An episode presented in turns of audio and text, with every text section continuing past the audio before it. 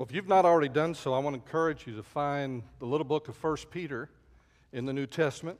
And we're going to be looking at chapter 5. We are coming to the, the end, nearing the end of our study of this book for the months of June and July. And what we have learned, one of the things that should always stay with you, if you remember nothing else from our study, is that if I need guidance, if I need encouragement in how as a Christian to face suffering and persecution, uh, trouble, difficulty. I have a book in the New Testament that I can go to, and that's the book of 1 Peter. He wrote this book for individuals who, who felt very much like you would at times, where it seemed like everything is about to go wrong. Everything was going wrong. And while our threats are different, uh, our threats are becoming increasingly similar. They were threatened with loss of their belongings, their things, their lives, their families. And I fear increasingly as believers in North America, we may one day face something very similar. And so this is an important book, and I think it's very timely at this point in our, our nation's history that we as believers take very seriously this business of how we are to respond when people are harsh, cruel, mean, unkind, or even deadly in their approach to us. As we've gone through these chapters, we've seen encouragement regarding understanding why we suffer. We have seen that faith, for example, is something that God cares about very much, and that He is working to build your faith, deepen your faith, uh, purify it so that you're trusting just Him and no one else.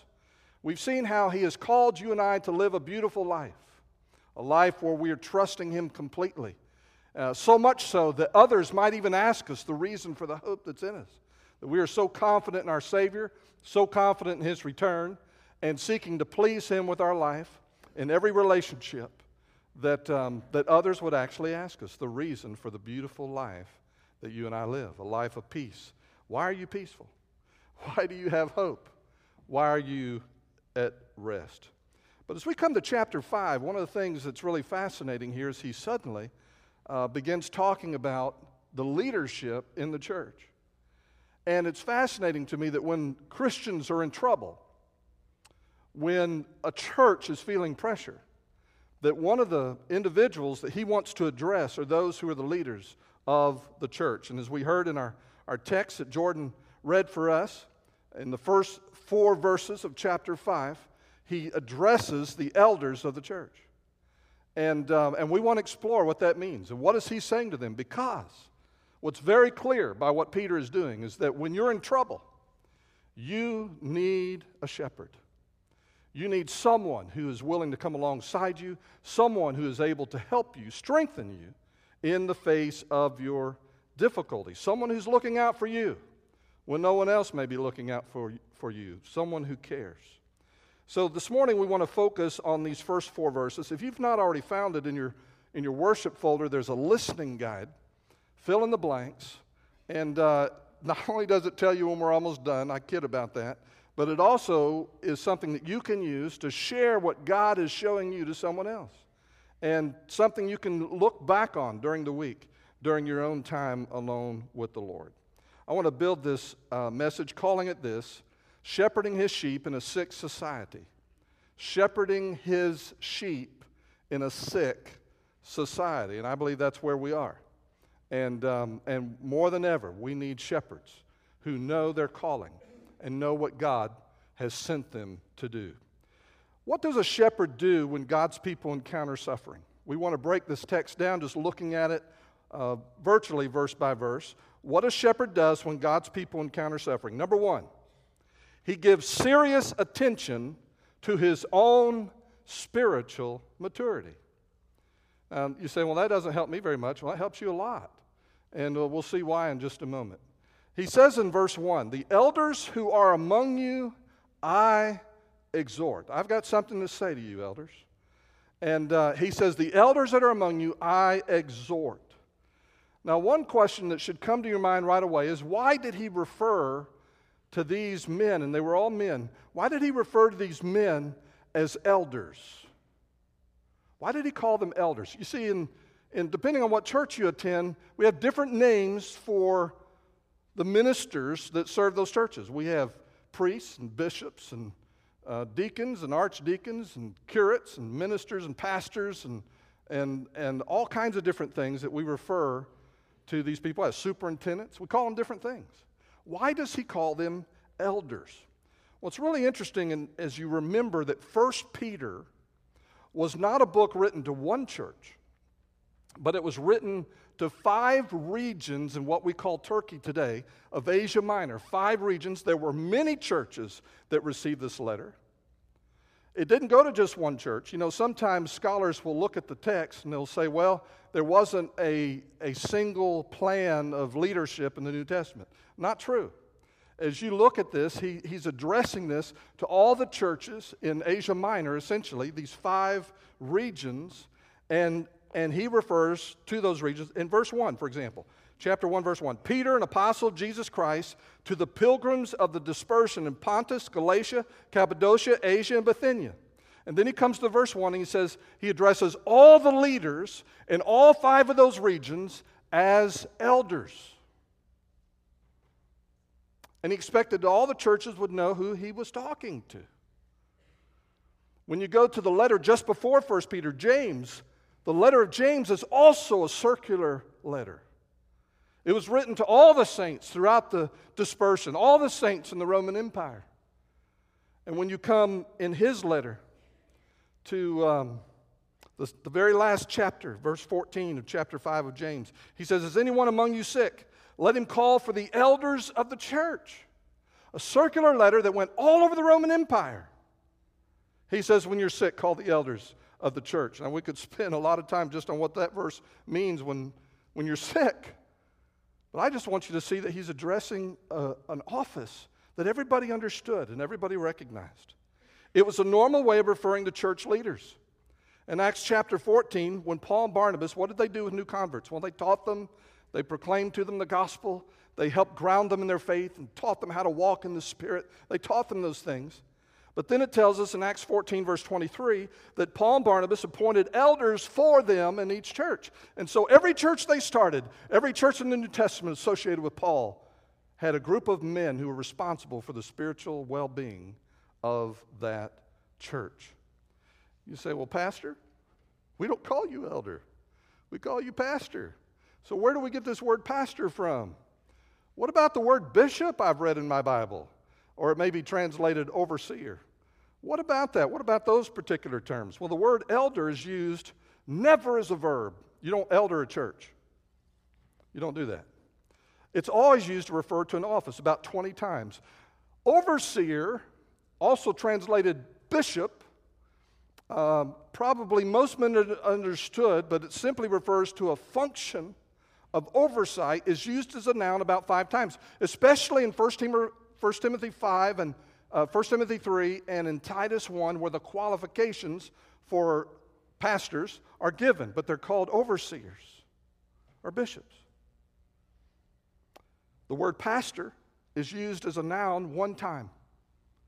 And that's in Ephesians 4, when it talks about God giving some to the church to be apostles, some prophets, some evangelists, some pastors and teachers. And pastor teacher is hyphenated. And it's the only place where the word pastor is used as a noun. Uh, everywhere else, pastor is used as a verb. You say, Pastor, what's your point? Well, in the New Testament, what we discover is that elder is the normal way of describing a church leader. But he has a function of pastoring or shepherding. And that is described in this passage that we're reading right now in 1 Peter 5, also in Acts 20. He has a function of pastoring, he also has a function of oversight. We're going to talk about that in just a moment. A function of oversight. And, and that's used here also in this passage in 1 Peter 5 as a verb. So, pastoring, oversight, is what pastors do. We call them pastors in the Baptist church. But it was simply a way describing what elders did in the New Testament. Now, the word elder, as the name implies, typically we would think if someone's my elder, then they're older than I am. But elder, in, in the sense of a leader in the church, had nothing to do with age necessarily. In fact, when uh, Paul talked to Timothy, when he wrote to Timothy, who was an elder, he specifically said to him, Let no man despise your youth. because he wasn't as old as someone would expect an elder to be. It's all about experience, not age. Experience in handling the truth. Someone who's spiritually mature and can help a group of Christians become spiritually mature. Now, in this sense, it makes sense to call them elders because the mission of the church is not to make more members. That may surprise you, but that's the truth. Our goal is not to make more members. Our goal is not to make more converts. Yes, we want to see people won to Christ, but our calling is to make disciples, go in all the world, make disciples of people, people who follow Christ. And the goal of discipleship is maturity. Paul said in Colossians 1:8, "Him we proclaim, warning everyone and teaching everyone with all wisdom. Why? That we may present everyone mature in Christ." And so the goal is maturity. And the calling of the elder is to help others become mature. So Peter's saying, Look, elders, listen up. Your title is your assignment. Your title, elder, is your assignment. Never forget, you are first and foremost to be mature. Live the beautiful life. Your hope should be obvious that it's in Christ. Respect authority. Offer kindness to anyone. Endure mistreatment with grace. That is the picture throughout the letter, the first four chapters, and now he's telling these men to model that. So, no matter how anyone else treats you, if you're a church leader, whether it's unruly sheep or an unholy Satan, you're to be like Jesus in response. Secondly, what a shepherd does when God's people encounter suffering, number two, he keeps his focus on the mission. He keeps his focus on the mission. In verse 2, he begins his address. He says, Shepherd the flock of God which is among you, serving as overseers. And so there's the mission. Well, the first aspect of the mission is that you're taking care of something that doesn't belong to you. Shepherd what? The flock? Whose flock? The flock of God. It's not my sheep, not, not my flock not my church. He tells these men to shepherd the flock that belongs to God. That means you're taking care of a group of people who, in fact, belong to someone else. Sometimes I hear pastors, I know what they mean. They'll say, Well, my church, my church, my church, we do this. And they'll talk about their staff that way. They'll say, Well, my staff. And, um, and technically, that's a big error. That's a big mistake because it's not belonging to a man, it belongs to God belongs to Him. And so shepherds are not owners. Shepherds are all about the life of the sheep. And he uses this expression, shepherd the flock of God. What does that mean? It means that they're all about everything that a shepherd is to a sheep. He, he leads them, he, he protects them from wolves. That analogy is used by Jesus in John 10, by the Apostle Paul in Acts 20. He describes that work of protecting the flock against wolves. One of their greatest assignments is to feed them. You know, the goal is to keep the sheep alive, to keep them alive. And to keep them alive, they have to be fed. And, um, and you can't make them eat, but you can give them the food, you can lead them to the pasture. And so feeding is a primary task. In 1 Timothy 5:17, Paul says, "Let the elders who rule well be counted worthy of double honor, especially those who labor in the word and doctrine." Now, what's interesting is what Peter does in this text. He says, Shepherd the flock of God, and then he talks about exercising oversight or serving as overseer. So, of all the spectrum of things that you could say that a shepherd does, he talks about oversight when it comes to dealing with Christians who are in trouble. Now, the word overseer, as the name implies, uh, means to see over it's a Greek word, epi, which means over, skopos, which means to see. And so, in this function, this task, the pastor, the elder, is to see over the flock, to look out for them. Well, what are you watching for if you're a pastor? What are you overseeing? Well, earlier in this very book, in 1 Peter 2.25, we read this For you were like sheep going astray, but you have now returned to the shepherd and overseer of your souls. You see, Jesus is watching out for our souls.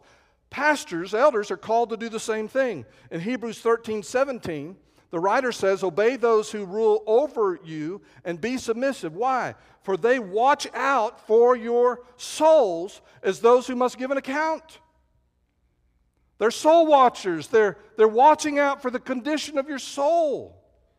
It's easy for sheep to crumble when there's an antagonist, when there's fear, when there's a wolf in the flock. They who's going to watch over their soul.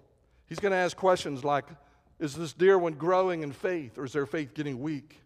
Is this dear one knowing Him? Are they experiencing Him? Is there hope in Him? Are they ready to die knowing that when they're absent from the body, they'll be present with the Lord? Or are they scared to death of death? Uh, uh, is that person ready? Do they have that hope? Are they living that beautiful life? Have they, have they such a peace that Jesus promised for his children, that that peace is overflowing in every circumstance?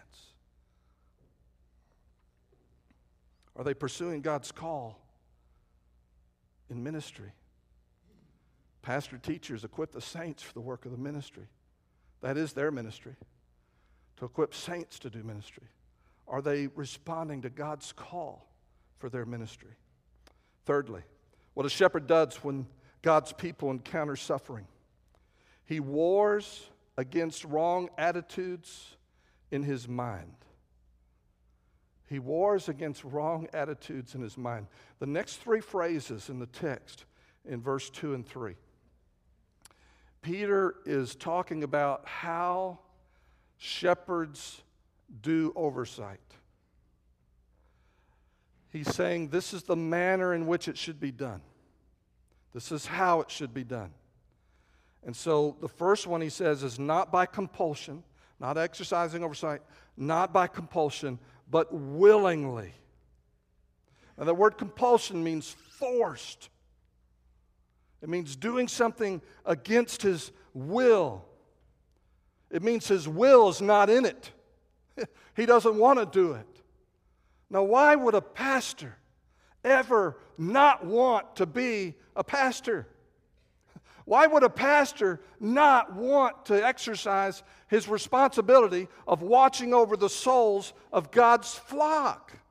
Why would he ever do it out of compulsion? Well, let me give you some reasons. Um, as you know, for 10 years I traveled in Arkansas and I spent a lot of time with pastors and church leaders. And I used to ask myself when I first went to the state convention because I, I was really, in my mind, I was stepping back away from the trenches here. And, um, and so I would ask myself often, I, I, I think truthfully, not a week went by that I didn't ask the question what is it that we were doing in Little Rock that made a difference? as we serve 1,500 churches in Arkansas? What is it that we, we were doing that made a difference? And I, I came to this conclusion pretty early on. It wasn't the workshops, it wasn't the, the strategic planning things that we did, it wasn't the, the big events that we held, it wasn't the evangelism conference, it wasn't the annual meeting, it wasn't any of those things. The number one thing that we did that made a difference was relationships. The typical pastor in Arkansas is struggling,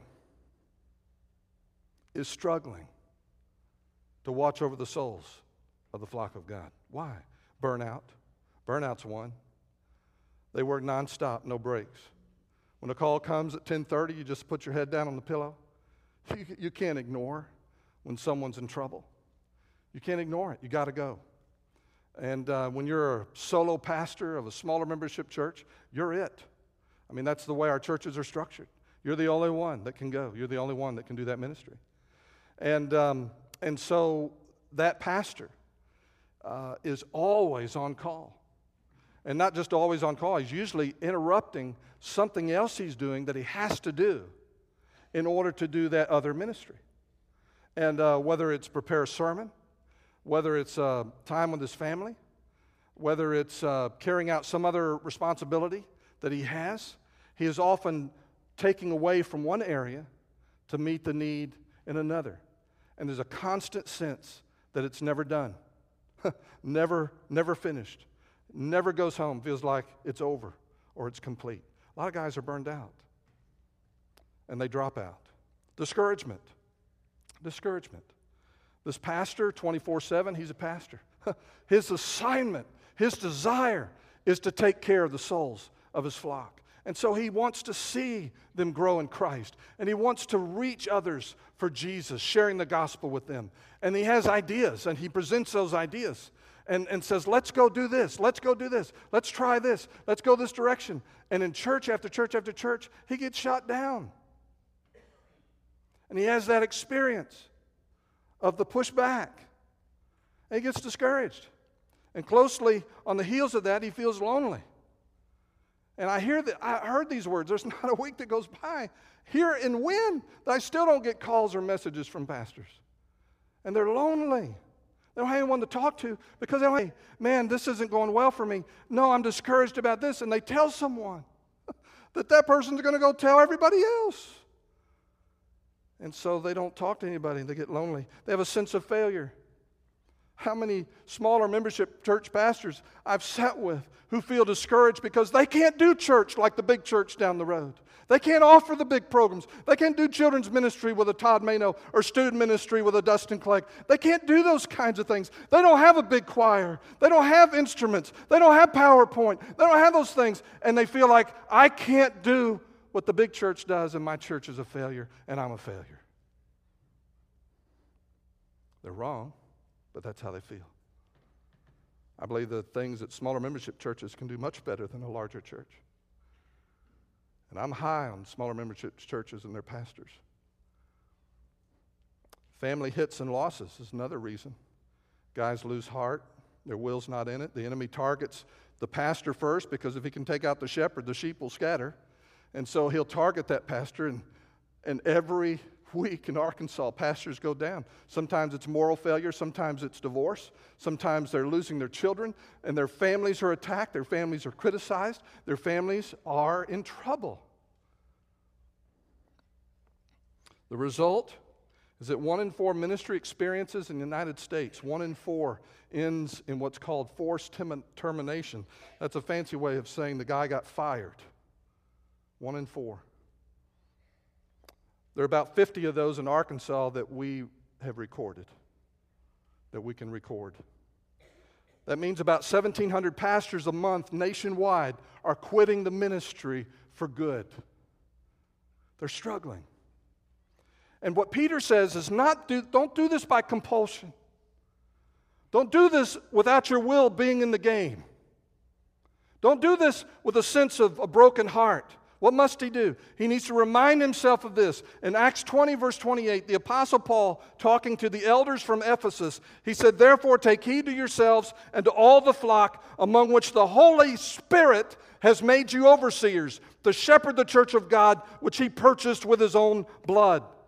You're not a pastor, you're not a shepherd because some church called you. You are that because God made you that. God raised you up. The Holy Spirit made you that.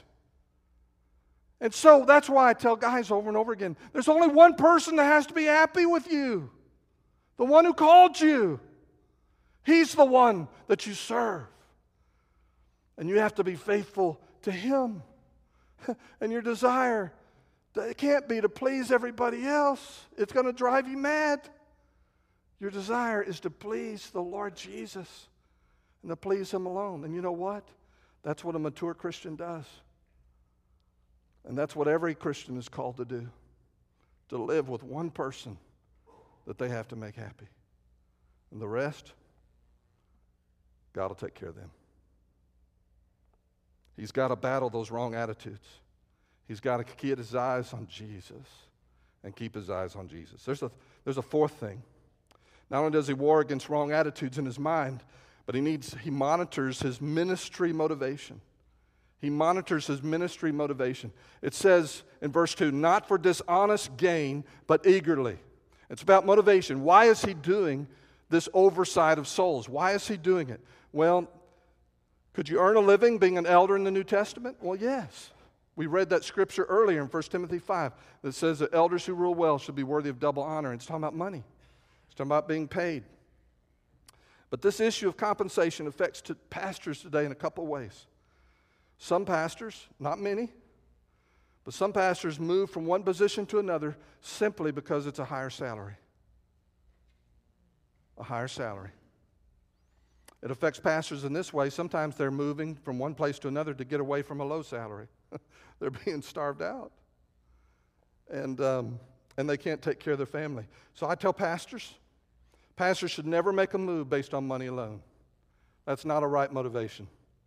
Pastors also should never be bashful about talking about the needs of their family and asking for help, asking for a raise when their family's in trouble.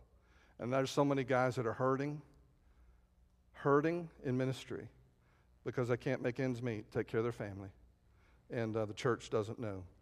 When this phrase, not for dishonest gain, but eagerly, Peter is calling elders to check their motivation. They should be serving eagerly, eagerly not for dishonest gain. In 1 Timothy 3:1, the apostle Paul refers to this as he gives qualifications. This is a faithful saying. If any man desires position of a bishop or an overseer, he desires a good work. Some people say, well, my, my ministry was all about being called to ministry. I, you know, a lot of times I remember when, uh, when my son was uh, studying ministry at Ouachita, David, and, and he called me up one day. He said, Dad, they're telling me I need to write out my call to ministry. And uh, my call is not the same as the other guys. And I said, what, what are the other guys saying? They said, I went out hunting one night. We were, we were coon hunting or something. Went out hunting one night, got lost, thought I was going to die, couldn't find my way home. And I told God, if you would get me out of this, I'll be a preacher. And that was their call to ministry, like God had to beat them around the head and shoulders. You know, Paul says in 1 Timothy 3 1, he said, If a man wants to do this, he desires a good thing. God wants to call people who want eagerly to serve Him, who want to do this work. And it's not about the money. He doesn't have to do it, He gets to do it. It's not just a job, it's a passion. Now, don't tell the finance committee this, but I would do this even if I wasn't paid to do it. But don't tell them that. I can be good for nothing. Number five, what a shepherd does when God's people encounter suffering. Number five, he models his message through his personal walk. He models his message through his personal walk. Look at verse 3. Nor as being lords over those entrusted to you, but being examples to the flock. It's a very different kind of leadership from the kind of leadership in the world. Peter heard Jesus talk about this. Peter didn't make this up in Matthew 20, verse 25. But Jesus called them to himself and said, You know that the rulers of the Gentiles lord it over them, and those who are great exercise authority, who are great exercise authority over them. Yet it shall not be so among you. But whoever desires to become great among you, let him be your servant. And so the point is leadership is not about titles or positions, it's about meeting needs, it's about serving, watching over souls. Now, Peter is adding in this moment, he's adding something to that understanding of, of leadership. He says, when in trouble, people need demonstration of what it means to walk with God. They don't need to just be told what to do, they need to be shown what to do. Be examples, he says, to the flock. So don't just tell me. Sheep should say to their pastor, Show me. And so, Pastor, is your faith being tested? Pastor, are you serving so you can look forward to his return? Are you looking forward to the return of Jesus? Pastor, you craving the presence of Jesus in His Word? Are you growing? Pastor, how are you responding when people attack you and say false things to you? Are you returning reviling for reviling? Or are you like Jesus who didn't revile when He revi- was reviled? God lets things happen to pastors for a reason. Now, this is something a lot of guys don't understand, and a lot of congregations don't understand. But when trouble comes into a pastor's life, oftentimes that problem that has come into his life has a twofold purpose. Uh, one purpose is that that moment in his life has become a time for pastoral teaching. He becomes a living illustration of whatever he's been teaching. At other times, it's also for personal training and where he is growing, he is stretching, because he's also not just a shepherd, he's also a sheep. Very powerful passage of Scripture. 2 Corinthians 1, verses 6 to 9. I would encourage you to just jot that down in the margin. 2 Corinthians chapter 1, verses 6 to 9. Now, if we are afflicted, this is Paul writing to the people in Corinth. If we are afflicted, it is for your consolation and salvation, which is effective for enduring the same sufferings which we also suffer. If we are comforted, it is for your consolation and salvation. And then one verse later, verse 8, he says, For we do not want you to be ignorant, brethren, of our trouble which came to us in Asia. That we were burdened beyond measure, above strength, so that we despaired even of life. Yes, we had the sentence of death in ourselves. Why? That we should not trust in ourselves, but in God who raises the dead. And so it was not only for the benefit of his readers that he went through the experience of hurt and suffering and receiving comfort from God and learning to do that and then showing others how to do that. It was also so that he himself would grow in faith, greater and greater and greater dependence on God and nothing else. There's not a staff person. I would say right now, almost all of our pastors here at Wynn Baptist. If you were to sit them down, look them in the eye, and they told you the truth, they would tell you that they're facing a tremendous challenge or point of pressure in their life this morning. And God brings those things into a shepherd's life. Not only so that they will grow, but often so that they can be an example to the flock. Church, pray for your pastors. Pray for your pastors. Pray for your leaders. They need it. They need it. In every major persecution, past and present, when the enemy comes, they always come after the shepherds first. Always. Always. It's happening today around the world. When they're going to persecute the church, they go after the shepherd first. And that shepherd at that moment has the opportunity to shine brightly for Jesus in a dark situation. Last of all, what a shepherd does when God's people encounter suffering, number six, he keeps himself under the master. He keeps himself under the master. Look at verse 4.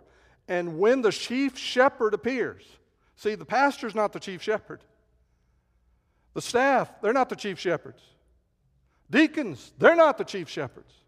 No one in the church is the chief shepherd. Jesus is the chief shepherd. And it says, when Jesus appears, you will receive the crown of glory that does not fade away. The pastor has a public ministry as a shepherd, but at the end of the day, he is himself a sheep. And he answers to his shepherd. It's not the pastor's flock, it's his flock. And that's why I think the single greatest metric or measure of a pastor is his own walk with God, his own prayer life. And there's so much that is affected in a, an entire church and in that gentleman's ministry that flows out of his own prayer life. Why? Because he is not the chief shepherd. And what he says, what he does, is to be at the direction of the chief shepherd. And that pastor, that dear pastor that's not praying, for whatever reason, he may be burdened, he may be overwhelmed, he may be tired, he may be discouraged, he may be depressed. A thousand different reasons why a pastor may not pray. He may feel like he just doesn't have time. But if a pastor is not praying, he cannot possibly be hearing the great shepherd and providing the kind of oversight that God has called him to. And I don't say that to be a put a beat down on a, on a preacher or a pastor, but I do offer that as encouragement. Uh, if a pastor is listening, it's not your flock, it's his flock. And you have an assignment, dear one, but it's not to take Jesus' place. So you have a calling, church. It's not just true of a pastor or an elder.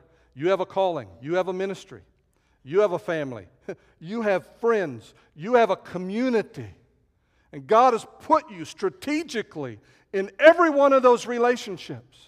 And you are sheep, and you have a shepherd. You have the same access to the great shepherd as any pastor in North America. And you have a great shepherd, and he wants to lead you. He wants to guide you. He wants to use you in ministry to those people in your family, in your home, your neighbors, your school, your town, your county. And just like a pastor, if you're not praying, where are you getting your direction? Where are you getting your guidance? Where are you getting your encouragement? Where are you getting your strength? Where's your power? The bottom line is this every sheep needs a shepherd. Every sheep needs a shepherd. And the great shepherd is there for each of us. This morning, if you have been listening to this, you've been wondering, well, you know, I'm not even sure that uh, I have a relationship with God, Pastor. You've been talking about a pastor's role with uh, suffering or hurting people. And, um, and, Pastor, I've got questions. And I want to know how to have a relationship with God. I want Him to be my shepherd. Can you tell me how? Can you show me that way? The Bible tells us that God loves you, that He sent His Son to come after you. When Jesus told stories describing His ministry, He said He was like a shepherd with a flock where one got away and got lost. And He said, I'm, I'm like the shepherd that goes after the one that's lost. And so, if you're here this morning, you feel like you're lost, no one cares for your soul, no one cares what's happening for you, listen, Jesus does. And Jesus is coming for you. He wants you to know Him. The Bible says if you will turn to Him in simple faith and put your trust in Him, surrendering the control of your life, uh, letting go of your self determination, stop seeking your own way, seeking your own purpose, seeking your own will, designs, even your dreams, setting all that aside and saying, I come to you. I know I've done wrong. Jesus died for your sins on the cross, and if you'll put your trust in Him, He will wash away your sins and He will give you the purpose for which you were made. He'll change your life. When the moment you trust Him, the Bible says the Holy Spirit comes to live inside your heart, live inside you. And that's the presence of Jesus Himself, and the Holy Spirit is there to communicate to you, to guide you, to teach you, to make His Word come alive, to take sermons and Bible lessons that you hear, and the things that you, you study, and to help you learn, help you grow and become like Christ and to know Christ. But it begins with that first step of coming to Jesus and putting your trust in Him and saying, I am putting my trust in you as my Lord and Savior all my days. Here's my life. We're going to stand and sing in just a moment. If you've never trusted Jesus, I want to invite you to come. He's the good shepherd who'll take care of your soul. Would you come to Jesus? And then, brother or sister in Christ, I don't know where you are in your walk with Him, but He wants to shepherd your soul. He desires to be for you everything He described in the New Testament. Whatever he, you read about He was for His disciples, He is still that and offers Himself to you. To get up every day with you, to lead you into your day, to guide you through your day, to guide you as you speak, to guide you as you seek His direction, seek His power, seek His help. It's a living relationship with the living Savior. And, dear brother or sister in Christ, if you've been trying to live your life in your own strength and your own effort, on your own power, and you feel like the wheels are coming off, could you just turn to Christ this morning in a fresh way and say, Lord, I surrender to you? We sang it earlier. Lord, I surrender to you. Take control of my life. I'm climbing up in that yoke with you. You said your yoke was easy and your burden is light. And so I come to you, Jesus. Take control of my life. You know, even a Christian needs to pray that prayer. Father, thank you for your word. Thank you for teaching us through Peter and his writings so many years ago. Holy Spirit, we welcome you into these, these moments that we're about to spend together.